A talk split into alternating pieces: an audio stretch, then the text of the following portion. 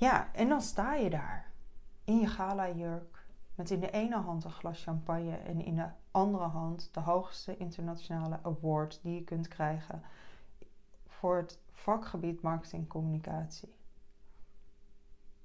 Ja, ik neem je even mee naar een moment in oktober 2014 waarop ik echt op de hoogtijdagen was van zakelijk succes en uiterlijke schijn. Ik noem het maar even zo. Want ik was daadwerkelijk in Londen. Het was vlak voor mijn verjaardag. Ik ben eind oktober jarig. Dus het zal zo rond 14 oktober zijn geweest. En ik was daar met twee collega's omdat we waren genomineerd voor deze prijs. En dit was letterlijk mijn aller, aller, allereerste campagne ever die we hadden gedraaid voor ING. Dat was mijn toenmalige werkgever. En ja, mijn collega's die hadden tijdens mijn verlof, uh, mijn zwangerschapsverlof, hadden ze uh, een inzending gedaan om in uh, aanmerking te komen voor deze award. En we hadden te horen gekregen dat we waren genomineerd. Dus gingen we naar Londen om naar die uitreiking te gaan. En in aanloop naar dit event weet ik nog heel goed dat ik me heel druk heb gemaakt over wat doe ik aan, welke jurk, welke schoenen, welke sieraden. En nou, ik was echt helemaal hyper de pieper, want ehm, ik mocht, ik had een hele mooie, ja, soort van koninklijk blauwe, lange gala jurk. Zo'n strapless model, wat echt gewoon heel mooi, precies en nauw sluitend zat met zo'n lange rok die zo lekker om je benen heen golft. En van een vriendin van mij die bij ehm, een hele chique juwelier werkte, mocht ik een set sieraden uit de winkel lenen. Serieus. Um, om dat te dragen bij die awarduitreiking. En ik weet nog wel dat ze mij vertelde toen ik ze uh, kwam ophalen dat die set ter waarde was van nou, minstens 20.000 euro. Dus dat ik er wel een beetje voorzichtig mee moest doen. En het niet mocht inchecken in mijn bagage, maar mee moest nemen in mijn handbagage. En ik was net een aantal maanden daarvoor bevallen van Noah. Die is uh, in mei geboren, dus het was echt nog maar een paar maanden daarvoor. En uh, dus ik moest ook, ja, ik moest mijn kindje voor het eerst uh, een nacht achterlaten. En nou, het was natuurlijk best wel een happening. En ik weet nog dat we daar in die zaal zaten en andere genomineerden waren echt niet de minste partijen, grote partijen. Onder andere British Petroleum, BP. Ehm, en Heineken was ook een van de genomineerden. Dus wij zaten daar echt met het idee van, nou, dit is allemaal heel leuk en we doen dit. Ja, we gaan er natuurlijk naartoe en we genieten van zo'n event. Maar winnen? No way. Nou, en ik heb het eigenlijk al verraden. Uiteindelijk hebben we dus die prijs gewonnen en stonden we op dat podium. Ja, en waarom vertel ik dit nou eigenlijk? Want ik weet nog, ik ben echt super blij geweest met deze prijs. En uh, ja, omdat het mijn eerste campagne was, was ik eigenlijk ook niet zo heel erg bekend met wat er eh, mogelijk was op dit gebied. Maar ik begreep van collega's dat dit echt wel een prestigieuze vakprijs was.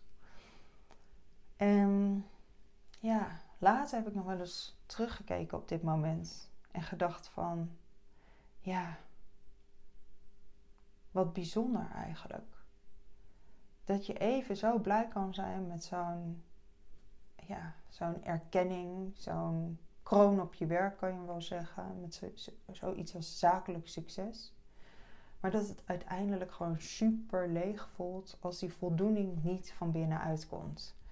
En dan ga je eigenlijk van het ene naar het andere, naar het volgende. Weet je wel, je bent eigenlijk altijd alweer in gedachten alweer verder. Want ja, het, het, het vervult je niet. Het vervult niet en je bent bezig met ja, waardering van buitenaf om je te voeden. En ja, dit is eigenlijk ook wel uh, een moment geweest waarop ik me besefte dat ja, dat mijn werk echt mijn werk was. En dat ik er misschien ook wel goed in was.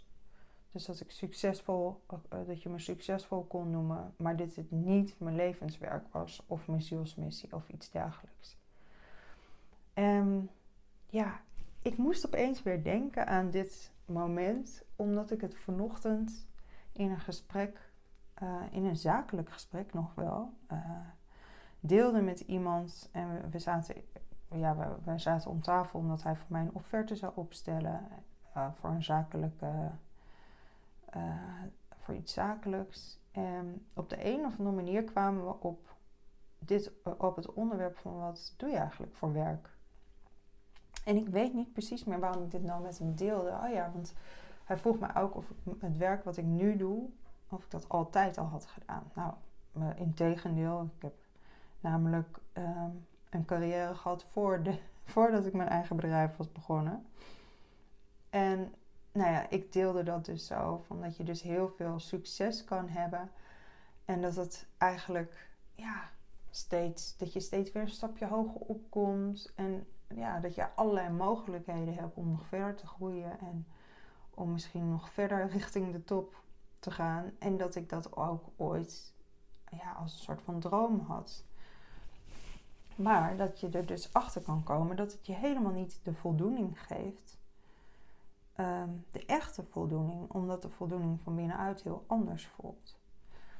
En ja, nou, ik deelde dus een aantal van dit soort anekdotes en persoonlijke uh, ervaringen met hem. En op de een of andere manier raakte hem dat zo dat hij ook. Oh ja, want ik vertelde hem ook van ja, wat er aan vooraf was gegaan, was dat ja, als je dus uh, ja, eigenlijk op je top zit qua je hebt zakelijk succes, alles gaat goed in je leven, je hebt een prachtig koophuis, je, hebt, je, je bent gelukkig getrouwd, je kunt de meest fantastische reizen maken. En dat je wil dus van het een op het andere moment zo op zijn kop kan komen te staan door iets ingrijpends wat je meemaakt.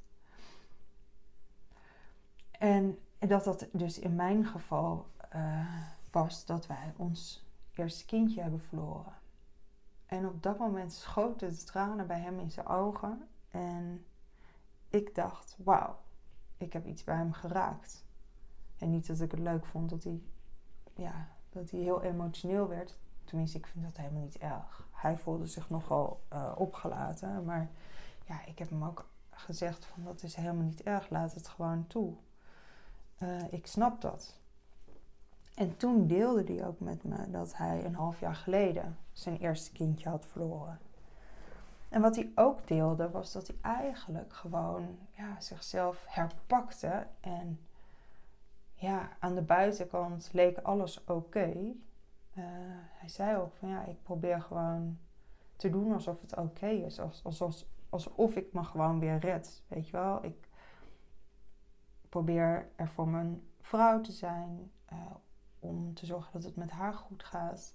En voor de rest, ja, op mijn werk ben ik weer gewoon degene die ze, die ze gewoon van me kennen, weet je wel. Ik, uh, maar het is allemaal een masker. En dat, dat, ja, dat deed me even denken aan dus die periode die ik omschrijf, waarin ik ook die maskers op had. En waarin je ja, eigenlijk de schone schijn ophoudt. Om me vooral niet te laten zien wat er achter de schermen gebeurt, weet je wel. En om je me vooral niet te kwetsbaar op te stellen. En uh, om ja, een soort van het perfecte plaatje neer te zetten. En waarom eigenlijk? Nou ja, dat heb ik me afgelopen jaren dus ook steeds vaker afgevraagd. Van ja, waarom doen we dat?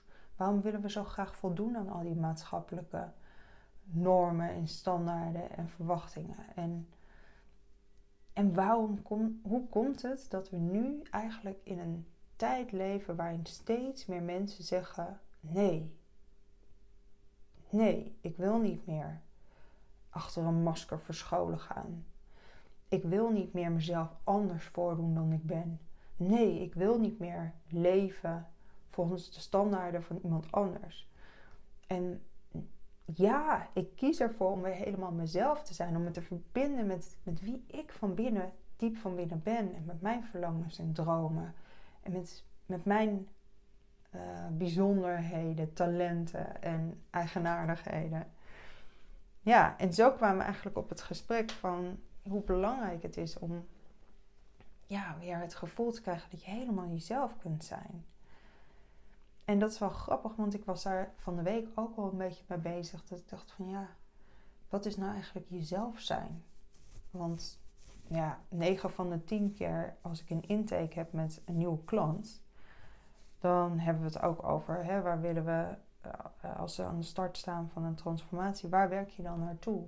Hoe ziet, hoe zie, ziet de nieuwe jij daaruit aan het eind van die transformatie? Beeld je in dat wij dit proces met elkaar doormaken en dat je ja, over een half jaar ben je daar en dan is er een nieuwe ik opgestaan als het ware. Maar is dat zo? Is dat een nieuwe ik of is dat eigenlijk is dat niet degene die je eigenlijk werkelijk bent? En um, ja, zijn er niet gewoon een paar laagjes afgepeld en een paar maskers afgedaan en een paar uh, patronen losgelaten, en blokkades en overtuigingen? Ja, en ben je dan niet gewoon veel meer in waarheid met wie je werkelijk bent?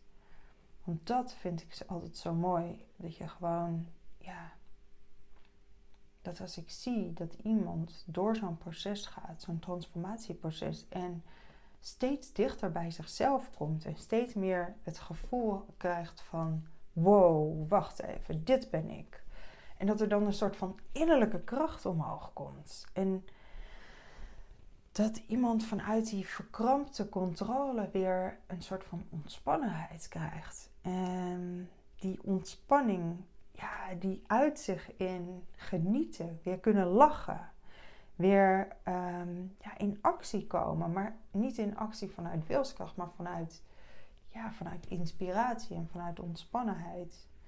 En geeft dat dan niet gewoon een ongelofelijke, ongekende vrijheid? Een vrijheid van jezelf kunnen uiten zoals je echt zou willen. Een vrijheid van spreken, van bewegen, van zijn. Ja, en dan zie ik altijd,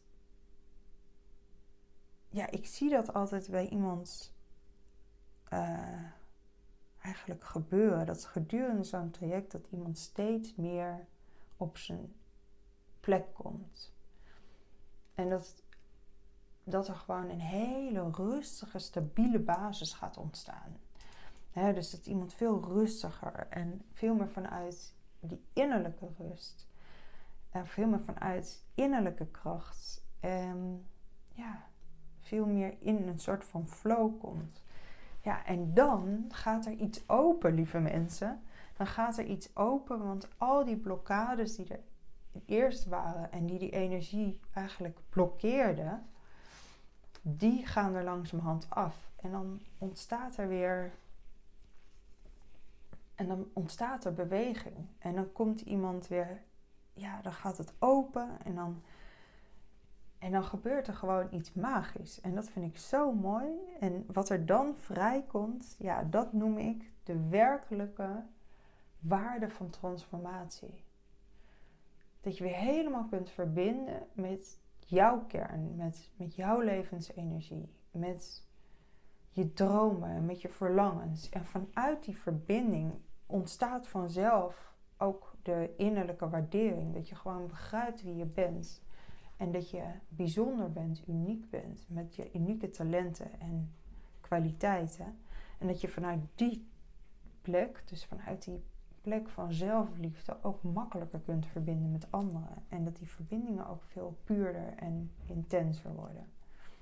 Ja, dus ja, ik, ik besefte me dat vanochtend ook. Dat ik me gewoon zoveel makkelijker kwetsbaar kan opstellen. Dat ik gewoon veel opener ben. Dat ik dus dit soort persoonlijke anekdotes met iemand deel. En wat er dan gebeurt is dat er eigenlijk... Ja, ik raak iemand in zijn hart. En er Er ontstaat iets wat je anders gewoon nooit zou zien. Want je kan ook, ja, weet je, er zijn momenten dat je het natuurlijk even heel zakelijk houdt. En dat is ook prima. Maar er zijn ook van die, van die verrassende momenten waarop je dat helemaal niet verwacht. En waarop er opeens een soort bijzondere, uh, ja, bijzonder iets ontstaat. En ja, om weer even terug te komen op dat gesprek wat ik vanochtend had. Ja, ik liep dus niet met een offerte de deur uit. Die heeft hij me later uh, vandaag wel gestuurd. Maar ik liep de deur uit met iemand die echt ontroerd was en geraakt was, maar ook een nieuw inzicht had gekregen. En hij zei: Ja, ik ben je wel heel dankbaar dat je mij hebt, ja, dat je mij echt hebt gezien en dat je hebt gezien dat ik ook emoties heb en ja, me dus het inzicht heb gegeven dat ik hier actie op moet ondernemen. En dat vond ik echt wel super mooi, want ehm, ja, ik denk dat hij anders gewoon nog een tijd uh, door was gegaan met het masker ophouden en de schone schijn ophouden. En eigenlijk zijn emoties gewoon weg probeerde te drukken zolang het ging. Dus ik zei ook van ja, ik geloof wel dat dit soort dingen niet voor niks gebeuren. En dat ja, doordat ik iets met jou deel, wat ik normaal gesproken niet zomaar zou doen, uh, er dus zo'n bijzonder gesprek ontstaat. En uh, ja, jij eigenlijk ook weer contact kan maken met die emoties. Hoewel dat misschien heel ongemakkelijk voelt. Dus ja, en eigenlijk is dat ook het allermooiste als iemand laat zien dat hij menselijk is. Dat er emoties achter schuil gaan. En ja, dat hij gewoon laat zien, zijn ware gezicht laat zien. Dus ja, dat is ook meteen de boodschap met deze podcast. Van ja, laat die emoties toe. Uh, en ja, durf je kwetsbaar op te stellen. En hoeft niet altijd, maar op de juiste momenten bij de juiste mensen die dat ook op uh, de juiste waarde weten te schatten. En die die kwetsbaarheid als een kracht zien en niet als een zwakte. Want uiteindelijk is onze kwetsbaarheid onze kracht. En ontstaat er op dat niveau de verbinding. Omdat je gewoon voelt dat vanuit een oprechte, zuivere intentie komt. Ja, en dat, ja, dat is die hartsenergie. En die is zo verbindend en die is zo krachtig. Ja, dat, uh, dat is gewoon super mooi. Dus ik dacht, ik ga hier een podcast over opnemen om dit verhaal even met jullie te delen. En uh, ik hoop dat ik je hiermee ook heb geïnspireerd om vooral heel dicht bij jezelf te blijven. En om steeds meer, ja, steeds meer jezelf te laten zien en die maskers gewoon af te leggen. Want die maskers dienen je niet. Die zitten alleen maar in de weg. En die belemmeren jouw zicht, maar die belemmeren ook je ware gezicht. Want mensen kunnen je niet zien zoals je bent. Alleen mensen die er doorheen prikken. Dus, nou, laat je vooral, uh, ja, haal hier jouw eigen, uh, haal hier uit wat voor jou van toepassing is. En uh, doe er je voordeel mee. En weet aan het eind van de dag is het altijd krachtiger en bijzonderder en mooier als je gewoon bent wie je echt bent. Dus lieve mensen, nou, ik hoop dat je wat hebt gehad aan deze podcast. Het was totaal niet voorbereid, dus ik wilde gewoon even delen wat ik uh, vandaag ook heb uh, ervaren in zo'n gesprek en wat er dus kan ontstaan. En uh, nou, ik hoor natuurlijk altijd heel graag je reactie. En ik wens je een hele fijne dag. Tot de volgende podcast-episode. Doei!